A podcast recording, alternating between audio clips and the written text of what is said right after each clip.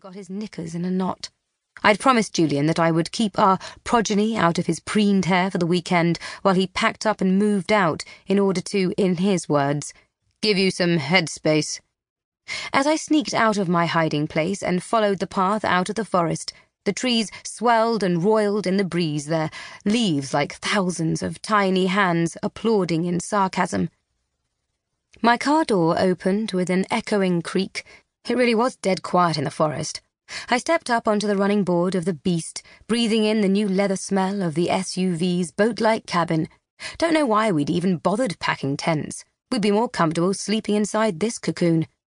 My father always said you had to run in a new vehicle, but the long drive into the countryside had done the beast good.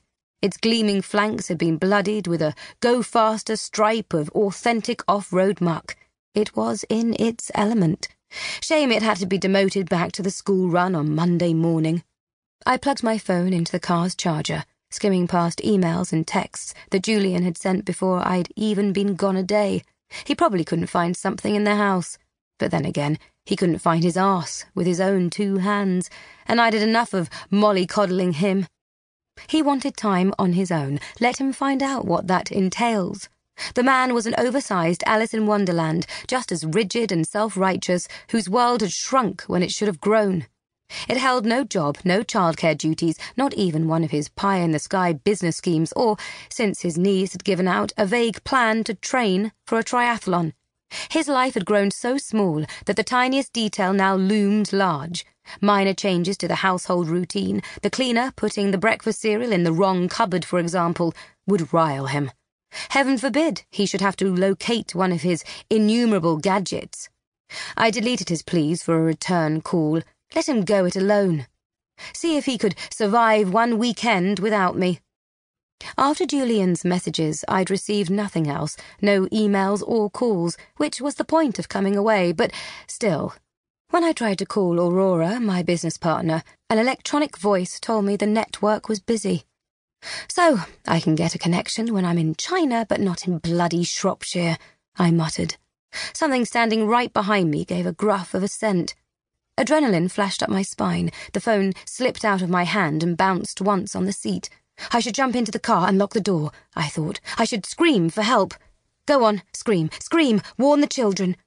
I tried to arrange my throat, but when nothing came out, I twisted round and saw a dog, some kind of giant mastiff.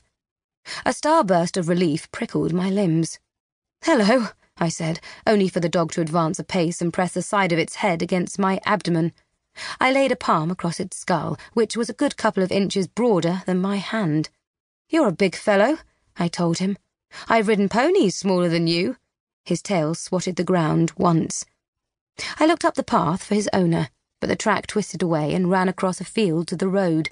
I scratched the dog's ears and, when he gave a gruff of pleasure, built up into a massage over the folds of his face down to his meaty chops. And then I was a teenager again, the yeasty smell of his damp hair, the muscles knotting under my fingertips, the earthquake rumble in his throat, this could have been my dog, my Horatio, from all those years ago in Africa. If I closed my eyes, I was there again, leaning against his back under the shade tree in the yard, while Dad loaded up the overland truck, my skin glowing like baked earth. But my eyes opened on a dank English forest with a dog's hot breath on my legs. He gazed at me like I was an angel. I took a moment to shake off the feeling that he was one too. So, who are you, anyway? I ventured into his pleated neck to retrieve his name tag. Chap. Chap? He looked down at the ground. Doesn't do you justice, my ginormous friend. As I moved toward the camp, I saw that the dog's back legs were streaked with blood. When I tried to touch them, he stepped away, so I let him be. The blood was fresh, from small cuts under his hindquarters, as though he'd scrambled over something sharp. Did you get hurt and run away? Come on, I know some people who'd like to meet you. And when I headed up the short slope to the tents, he followed.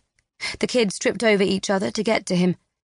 Everybody, I announced with a theatrical wave, which the dog recognized as his cue to step forward and draw up his chops. This is Horatio von Drool, guardian of the camp. Horatio, said Billy. Horatio von Drool, I corrected him, likes to be addressed by his full name. The dog swatted